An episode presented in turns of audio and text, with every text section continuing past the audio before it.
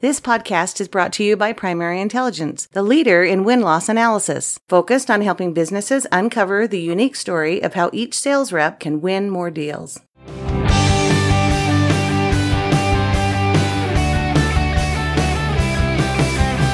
Hey everyone, and welcome to the Sales Intelligence Weekly Podcast from Primary Intelligence. I'm your host, Ryan Queller.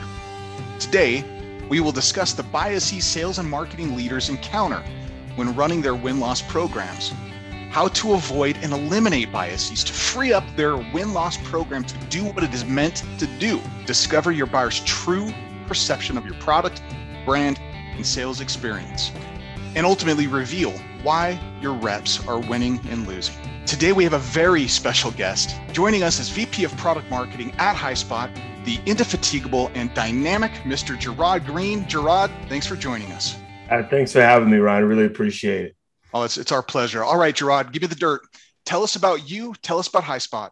Yeah, absolutely. So, um, so Ryan said, my name is Gerard Green, VP of Product and Customer Marketing here at HighSpot. Uh, HighSpot's a sales enablement platform that helps go-to-market teams literally get on the same page uh, with regards to the way we equip reps with the best content, um, train them so that they are confident, uh, and then coach them to, to reinforce our, our best practices and methodology and then analyze it all to make sure you're doing the right thing. Um, I joined HighSpot in January, um, having a blast now. And uh, yeah, look forward to having a meaningful conversation. Win loss has been an incredible accelerator uh, for us here for both go to market and product leadership. Uh, and so, yeah, excited to dig into some uh, some meaningful topics that I that I hope the audience can grab. Thank you, Gerard. Now, to be clear, this is your first go with win loss. Is that right? yeah, no, this is not my first go for win loss. Um, we, we've been at this for a while, um, just so the audience is aware. I, I've worked with primary intelligence uh, for the last six years, um, and I've been a product marketing leader for, for just seven. Um, and so, if you think about the way I believe win loss analysis kind of underpins everything the product marketer does from messaging, positioning, compete, product launch, pricing, the, the whole gamut is really underpinned by what the buyer actually needs. And win loss has been one of those kind of foundational elements that really gets to the root of why we win and why we don't win deals. And if you do it from the voice of the customer directly, you cut a lot of the you know junk out of out of the process. And so yeah, I, have I've been riding with uh, my, my friends here at Primary for quite a while. And this is uh, go number three at company number three. And, and I'm really proud of the work we've done um, over that period. All right, my friend. Thank you. Let's let's get to the meat of it, shall we? Yeah, let's do it. All right. So, as a marketing leader, you've con- you, we've just established you've conducted a few win yeah. loss programs. Yeah, yeah. What are some common biases that you've discovered while running win loss programs? Yeah. So the the the trick to it has always been, you know, when you go ask one of your go to market or product leaders why you win or lose deals. Typically it's it's not meant to be malicious. It's not meant to be mean but typically it's it's something else. It's like it's another team. So we have a great product but the sales execution's bad or we don't have a great product. And despite the sales execution being phenomenal th- there's something wrong with the product. Um, yes the marketing team it could be a mix of the two. You ask the customer success team we're not doing enough education up front you end up doing a lot of this, right? There's a lot of this going on. And a lot of those biases are just rooted in kind of, I think, who we are as human beings. We, we feel like we come to work and we put forth our best and we know our teams are working incredibly hard. And, you know, when something's not working, it, it, it's easier to kind of say, well, you know, we'd be great if it weren't for X. And when you get to the root of it, when you start to ask some of the questions on the buyer, what you find out is that there is no kind of common X anymore. Like there is no kind of one or two variables that stick out. Now there are some themes that come up in win loss, right? But I've just seen over the last six years that like the notion of an ideal customer profile, the notion that all organizations of a certain type think and act the same way has just been completely blown up. And so one of the biases here is just like, what can we learn from individual opportunities, or what can we learn from a specific cohort, or what can a seller learn about themselves, or what can a product manager learn about the product that's different, that really jolts them into thinking um, from an alternative point of view, the buyer's lens, what could have been done different for that particular opportunity. And of course, trends will bubble over time, but one of the biases I think that that I've been able to kind of help the team see is like it's not that other team, right? There, there's something you could have done. There's something your team could have done just a little bit better that wouldn't have been the difference between winning and losing. And then also the notion of you never really lose, right? You win or you learn. And so with win loss, we've learned a lot and it's gotten us to a place where we don't have to chase these random rabbits anymore. We can really get to the root of what we think is, is, is stalling or, or, leading to no decision or, or leading to loss and, and, really start to hone in on that. So I, I said a lot on that, but again, I think I think the ability to kind of just check your own bias at the door and say, look, it's not the other team. What could I have done? What could my team have done a little different? When everybody starts to sing from that hymnal, when everyone starts to, to jive from, from, from that point of view, good things happen. And that's, that's, that's kind of been, been our result so far. Yeah. So, uh, I mean, gosh, where, where do you start to go here? You gave me so much to work with. Um, I, I, I, think I want to take to the next step uh, and maybe uh, cut it specific to product and specific to marketing teams. Yeah, let's do it. Are, are, do, you, do you see specific biases in those different groups? I do, right? I think from from the product lens, I mean, you you as a product manager, and I've never been one, but I I, I have had incredible relationships with product managers. I have such a, a great respect for what they do. Um, but from the product management lens, it's like you you think you've built a great product. You think that it does all the things that the buyers have asked for, and you think that it will you know solve every use case and provide you know the parity uh, uh on most of the features you you've brought to market. And I think it's pretty jarring when you realize that different personas, whether they be buyer or user, may have a take that's counter to yours. Um, and when you start to learn about the go to market dynamics, it does change the way you think as a product manager. It's no longer just about the feeds and speeds and the bytes and bits, but hey, how's this feature going to land on a completely different persona? Um, we sell a lot to sales enablement teams. And what we find is that sales enablement's this growing discipline, right? Not every organization on the planet has a sales enablement team. Not everybody kind of wears that jacket or, or carries that business card. And so they come in with different points of views on what a sales enablement platform should do. And if they come in with a training lens from a training background that they had, they will hold, you know, they'll hold the the, the card or they'll hold kind of the, the capability requirements in a completely different lane than what an organization who's coming in at sales enablements that's been doing it for two or three years has been.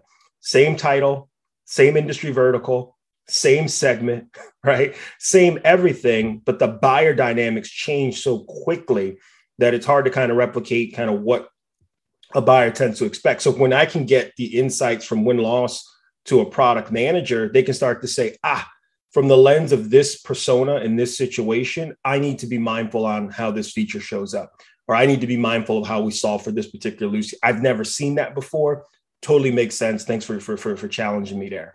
So I think we've been able to kind of check some biases at the door with respect to product management, who typically is working with kind of one type of persona and one type of organization, you know, with, with, with one type of scope, but understanding that the go-to-market dynamics make things a little different when you're trying to get that deal across the door. Does that make sense, Ryan?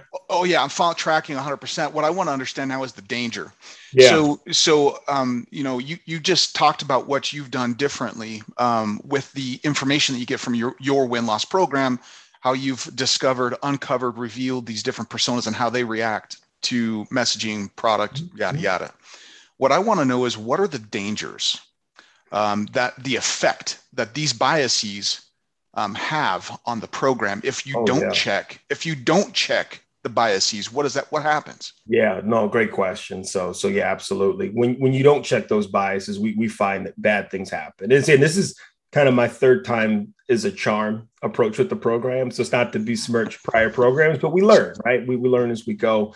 I often find that when you don't check those biases you you continue the finger pointing and you continue to work in a very insular way you continue to build a product that says, look, the salespeople and the marketing people need to get this right because we're building it this way. And this is just the way it's going to be. And you know, when that happens, bad things happen because you can have the best product in the world. If it does not land with the intended persona, you will not transact the deal. And so again, th- those biases become really important to check because again, it's it's not that the product manager, the product management team, or the product management leadership is being malicious or doing anything nefarious or doing anything to kind of stifle. They want to make money too, right? Like, like yeah, that's yeah. why we exist. But I think like the inability to kind of go a level deeper to say, how does this land and how do i check my bias at the door to make sure this appeals to you know maybe one of one of the, the, the, the sort of wider ranges of personas and the widest range of industries with the widest range of use cases how do i change to adjust to make sure that more we're more commercially viable i've i've seen that in prior lives i've seen it and even when presented with the data the ability to keep those blinders on is is crippling and we we just don't want to do that product marketing in particular works to try to tear those silos down. And when we're not effective in doing that job, the, the whole machine stops and, and nobody's happy and bad things happen. Oh, that that that's a big statement. Okay, so uh, where do these these biases come from from a product marketing perspective? I mean, you said everybody wants to be on the same team. You know, we're all trying to make money. We're all trying to do the same thing. So where and why? Where where do they come from? Yeah, I think they come from I, I call them memes right? I think I think certain memes start to manifest within go to market teams. It's it's that really big deal you lost last quarter. And it's the one thing that the one person said in the meeting that everybody remembers, and that becomes the meme. You guys don't have X. That's why you didn't win this. Or the the the, the champion at, at, at this account really came back on a back channel, shared this information, and and that became the meme it's it's your pricing it's your ui it's it's it's it's the packaging it's the roadmap there's all these memes that kind of come out and the loudest meme tends to kind of win out at the executive and sometimes the board level. And when those memes went out that becomes the narrative. Like data be damned. Like you know the 50 other deals that countered that meme be damned. Like this is the meme of the day. And the memes get you in trouble because the memes aren't kind of indicative of, of the actual reality of one, maybe the larger market. Maybe the meme's wrong. maybe maybe the meme just came from the loudest person in the room. Um, maybe the meme didn't necessarily come from someone who was involved with the evaluation the way you think they were. Maybe the meme comes from someone who's got an ulterior motive. I mean, there's a lot of reasons why memes manifest.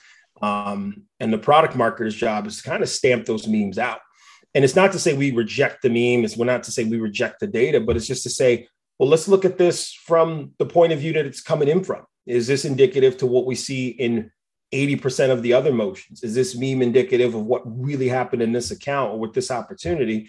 And is this meme something that's going to change the way we build our products or go to market? If not keep it pushing. So the, the memes the memes are dangerous ryan. I don't know if you kind of run into that but when when when the memes become loud and the executive team and even the board starts to say this is the meme this is the issue go fix it you, you now run the risk of going to do something that is only going to impact the one or two percent of your opportunities not not the largest swath yeah and what what's the end result when they when they focus in on that that meme what happens what have yeah. you seen yeah, I've, I've seen bad things happen, right? I, have seen us go down paths. I've seen organizations that I've been with go down paths, and I've kind of allowed it. It's like go down these paths of like chasing the one or two or three percent for the meme, and that deal's done. That thing's over. Like it, ain't coming back. They, they they made a different choice. They're on a different path. You wish them all the best, but you know, does having a you know vertical strategy in an industry where you don't have the references, the demo, the product differentiation, um, the validation around this, don't speak the language from a sales perspective, just going to boost your ability to speak to that vertical impact top or bottom line revenue? Right. And, and if the answer is no, then you go down that path anyway. And you may win one or two or three deals in that industry, but it's at the expense of a whole bunch of other opportunities you've passed up to maybe double down in the industries where you are really good or to build a product capability for an underserved industry or an underserved segment. I mean, I think you take those opportunities off the table when you focus on a on a meme or, or kind of a random rabbit, as opposed to the things that are going to kind of you know play to a broader base that will allow you to win those bigger deals faster. The loudest meme gets the time. That's yeah. what I'm hearing. Yeah. Okay. Yeah. Well, yeah, I mean, it's just, it's like our social media, right? It's just like yeah. we used to write, and now it's just the meme, and then the meme's the picture, and the picture's there with like big bold letters, and that's what you remember. It's quick, it's impactful, but it may not be indicative to what the actual situation is. So I'm trying to avoid the memes. Like that's that's that's the mission here these days.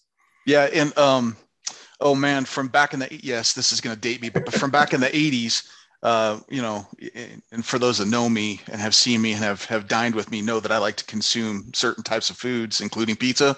Uh, there was a pizza joint, um, Domino's, that had uh, the Noid. the Noid. So avoid the Noid was their yeah. was their tagline, right? So um, we're trying to avoid the Noid, which is the meme here. Yeah. Um, how do we do this? How do you use win loss in its in it in the reality of the program? Yeah. How do you use that to avoid the meme to to not let the loud, noisy meme of maybe one large, big opportunity to drown out the the real message? Yeah, for sure. So that that's where win loss just just comes in and changes the game. So for us, again, if the meme, it's not to say the meme isn't accurate. There's some validity to the meme, right? But if you find out and you say something, if there's a meme that says something in the in the in the ways of, "Hey, we're losing on our UI," like people don't like our UI, and you would say, "Okay, great. Um, let's look at this in the context of a decision driver like UI." and let's figure out how many deals do we win where UI UX is a decision driver equals win how many do we go through where decision driver for UI UX equals loss, and how many equal no decision? And if you see something like, and this is like not even a joke, if you see something like, hey, like of the 100 you know opportunities we run through the machine, people really like our UI.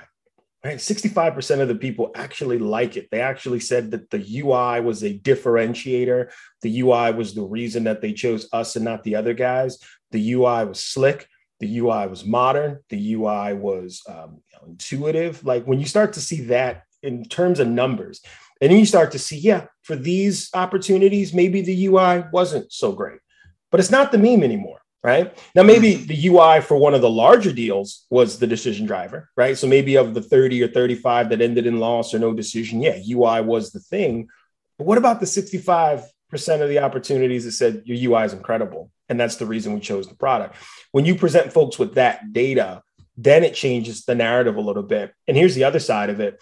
One of the things that I don't think organizations do as well is like they don't even have like closed won codes in the opportunities. So you have mm. closed loss reasons. Yeah. You don't have closed won. And if you have closed won reasons, they typically say something like, "Oh, the, the key to win was was was me. I'm the salesperson. Like I was awesome. Like followed up, handled every objection. You yeah, know, yeah. Pitch was was fuego. You know what I mean? Like it's just like it's very like, and that's not malicious. Like sales is a tough job. I have the utmost respect for sales. It is a tough Absolutely. job. Um, but again, like the win reasons are like me, and the loss reasons are you know you, you taught me this. It's price or product right? And so within product, it's like, well, what about the product? Ah, the, the UI, man. I, they, they they barf down the UI and so it's like it becomes the easy thing to pick, right? So I just I, I, I use that example because again, I think you can stomp out memes with data pretty quickly. If I can come back to you and say, well, you know what, product manager, don't worry about the UI. It's a win driver 65%. You're going to invest resources, valuable engineering resources in improving something that may not be as great as everyone wants it to be, but it darn sure ain't broke.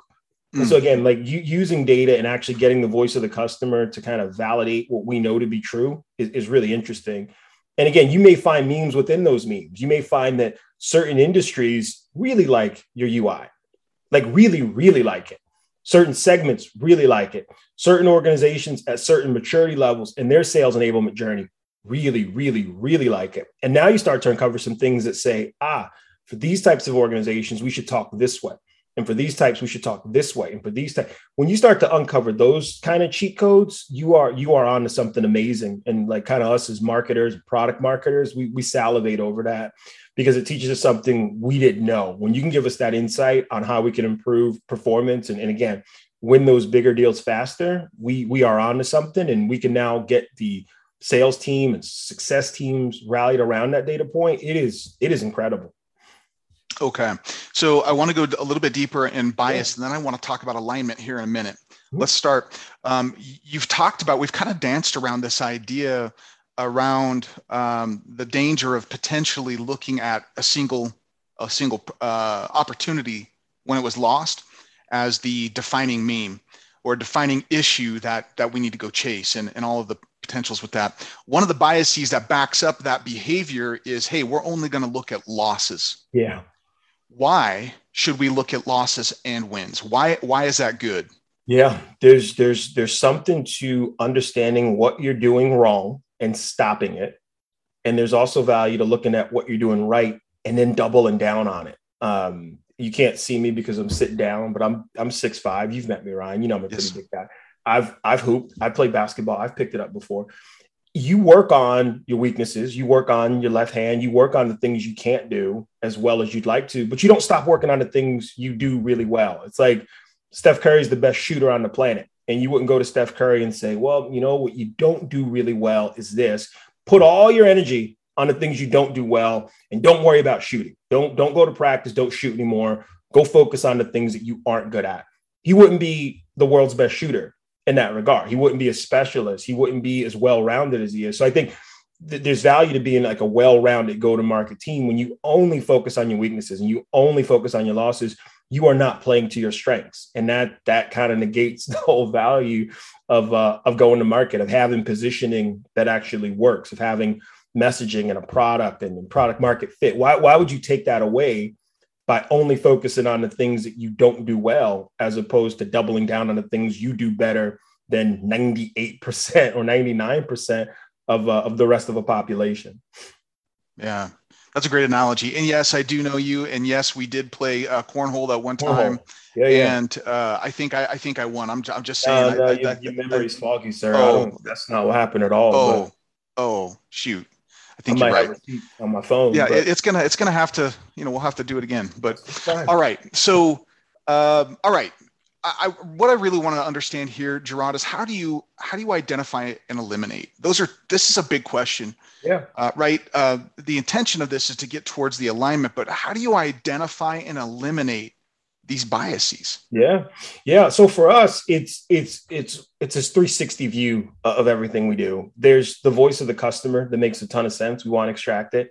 There's also the voice of the seller. There's also the voice of the solution engineer. There's also the voice of the account development rep. There's also the voice of the product there's a lot of people involved in opportunities and they all have a different point of view right and a lot of times you'll have these meetings before and during and after and after and after the meeting. And like there's a lot that goes into these opportunities, right?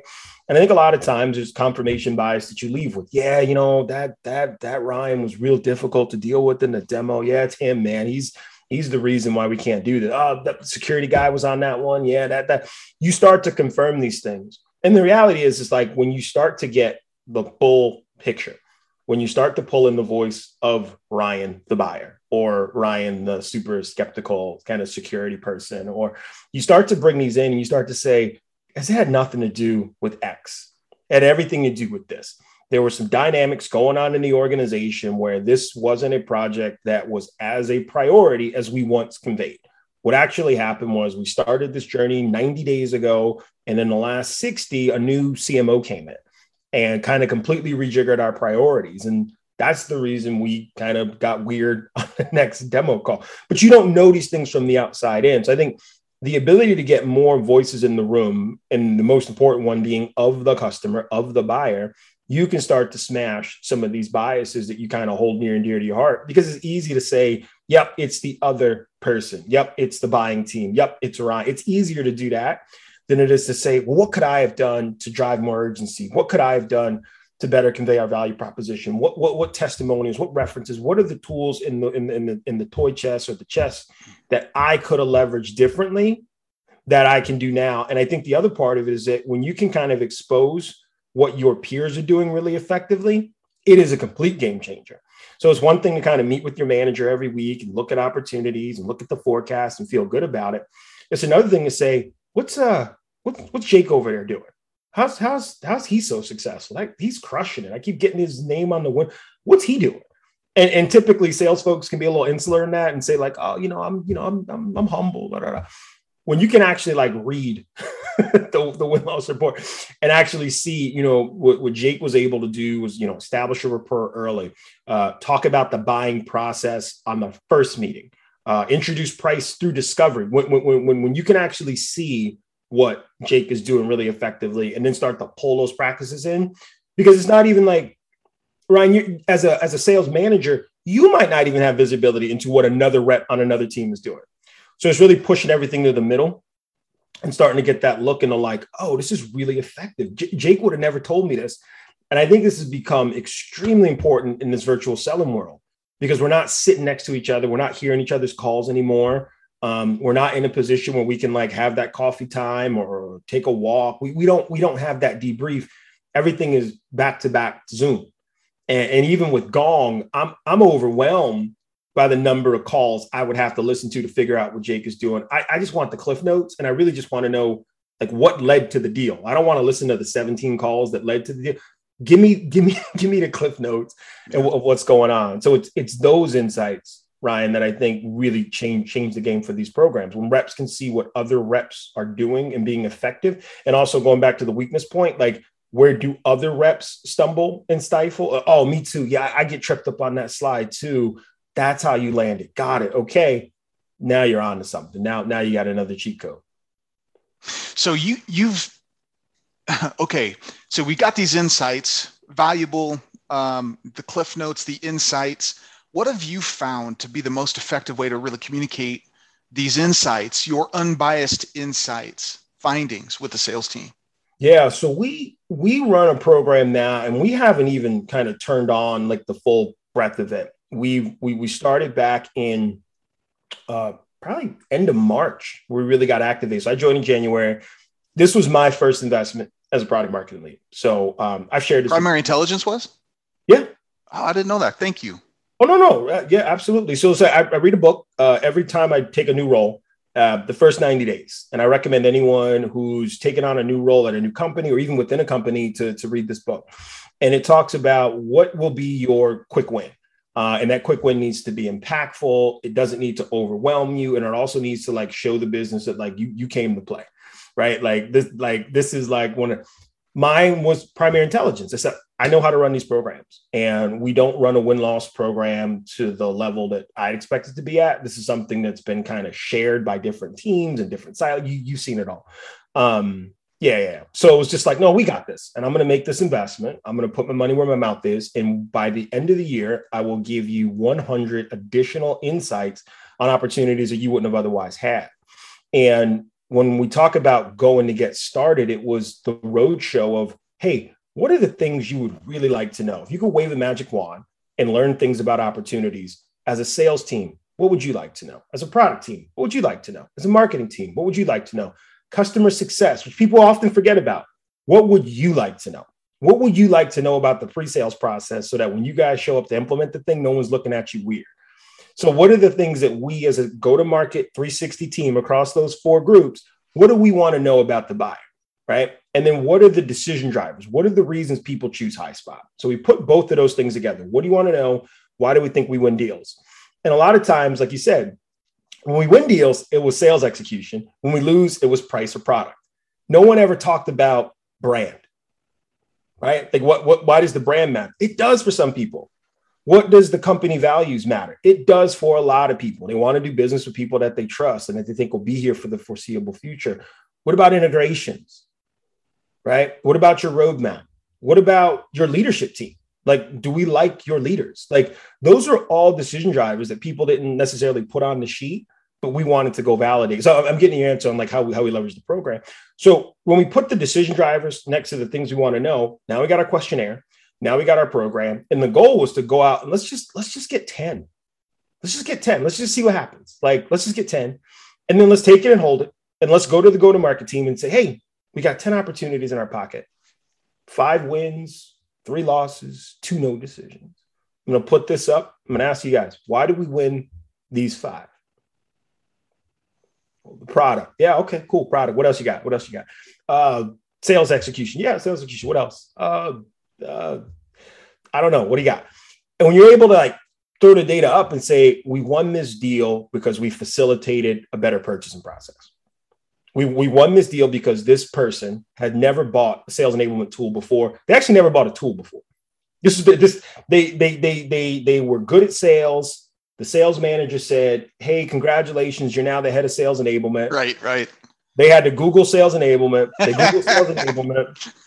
HighSpot came up.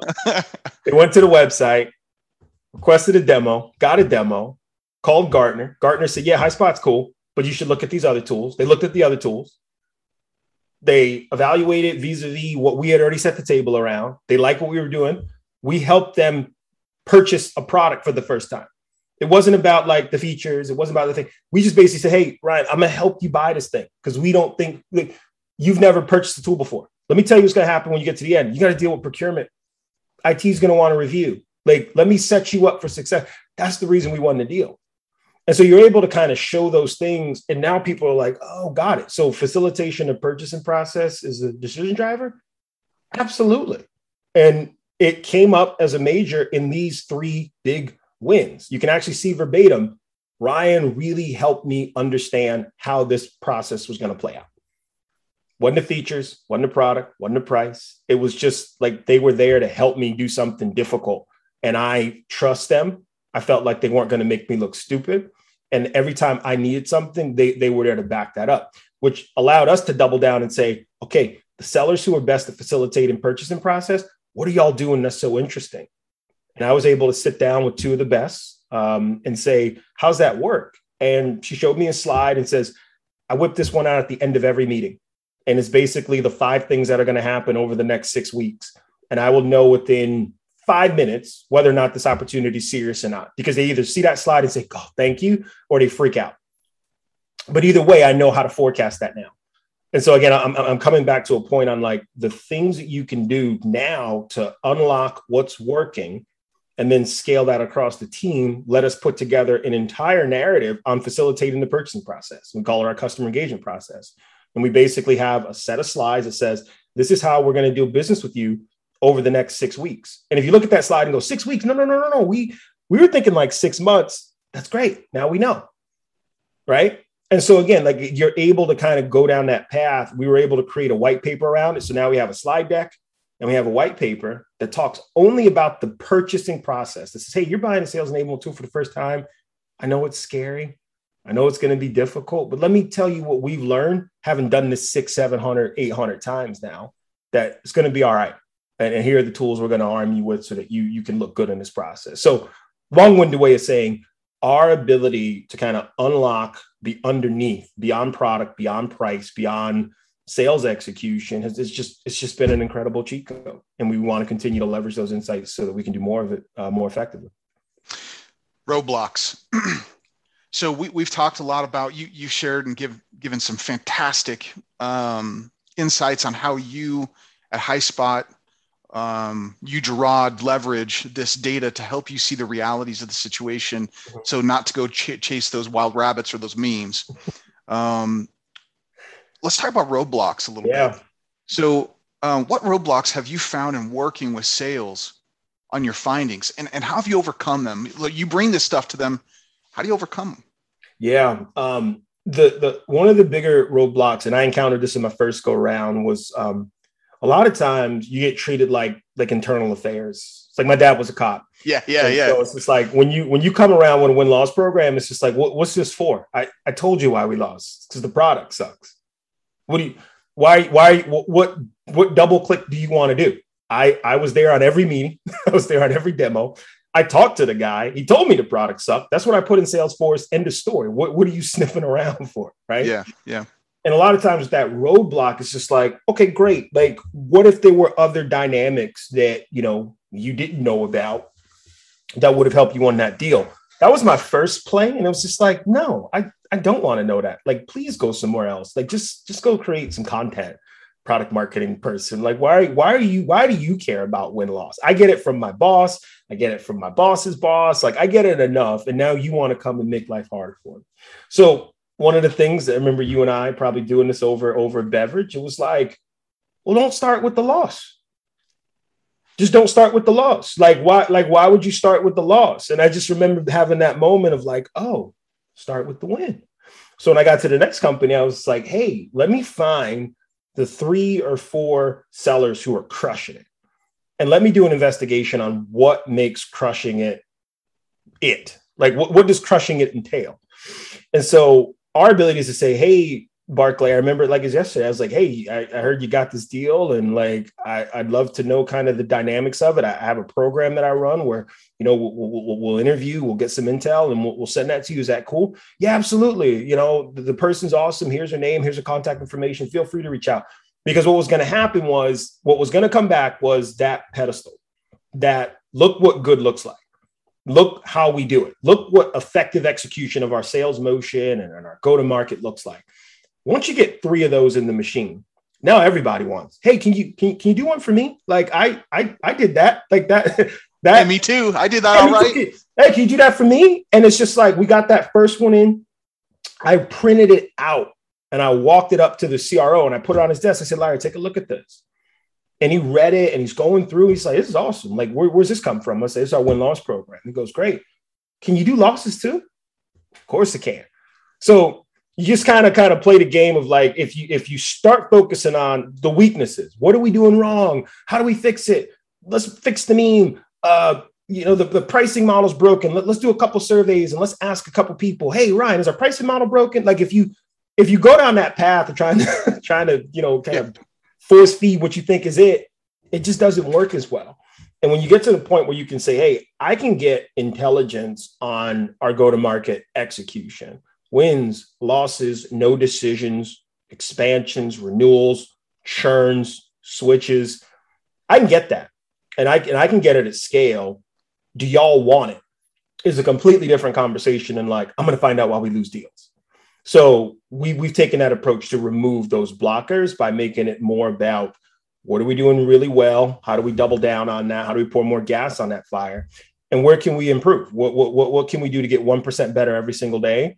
and it can be a little nugget but if you put together 30 of those now now you got an entire strategy that says lead with this not this focus here not here fix this on your website because the buyer said that their cfo went to it and there was this you know page behind a page behind a page behind a page that was five years old and came back and said if they don't update this then how accurate is the information they just gave you?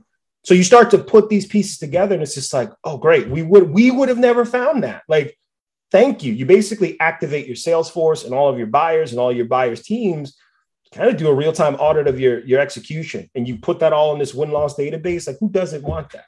Like i just i don't know i don't i don't know i don't know who doesn't want that Somebody's i don't know either my friend yeah somebody's probably not good at good at their job it's like if you want it i think it's closer than most people imagine and again you don't you don't need a hundred insights in the machine you, you need three you need three like get a win, get a loss, get a no decision. See how you feel about it. Are the memes validated? Are you learning new things? Is everything you said playing out in the execution right there in front of your face? All three are information. Take it, leverage it, get better. Love that. Gerard, man, thank you. Thank you so much for being on the show today. We really enjoyed having you. Oh, my pleasure, Ryan. I, I enjoyed being here and spending time with you. I think the way we frame is like we we get to have this conversation. Everybody gets to listen in, um, but it's just it's really good to just connect and, and see you and you know just continue to advance this practice the way you guys have. It just it makes a difference. It allows us as marketers and product marketers and product leaders to you know defend our budgets expand our budget we get to have different conversations i, I told you before um, I, I just came out of a board meeting for the first time, like a product marketer at a board meeting discussing win loss, like single slide. This is what it is. Like that's that's a level up. We, we, we talk about a level up philosophy on my team. That that is a level up for sure. So so thank you guys for all you do. I really appreciate you. Uh, it's our pleasure. All right, my friend, and listeners. Don't forget to check out the description of this podcast where you will be able to find free resources to help you improve your sales experience from both HighSpot and Primary Intelligence. Make sure to subscribe and tune in next week as we continue to explore topics on how to improve sales experience, increase win rates, and elevate sales enablement. In the meantime, check us out at primary-intel.com to find out how you can tap into your buyer feedback to win more deals. And we will see you next time. Thanks again.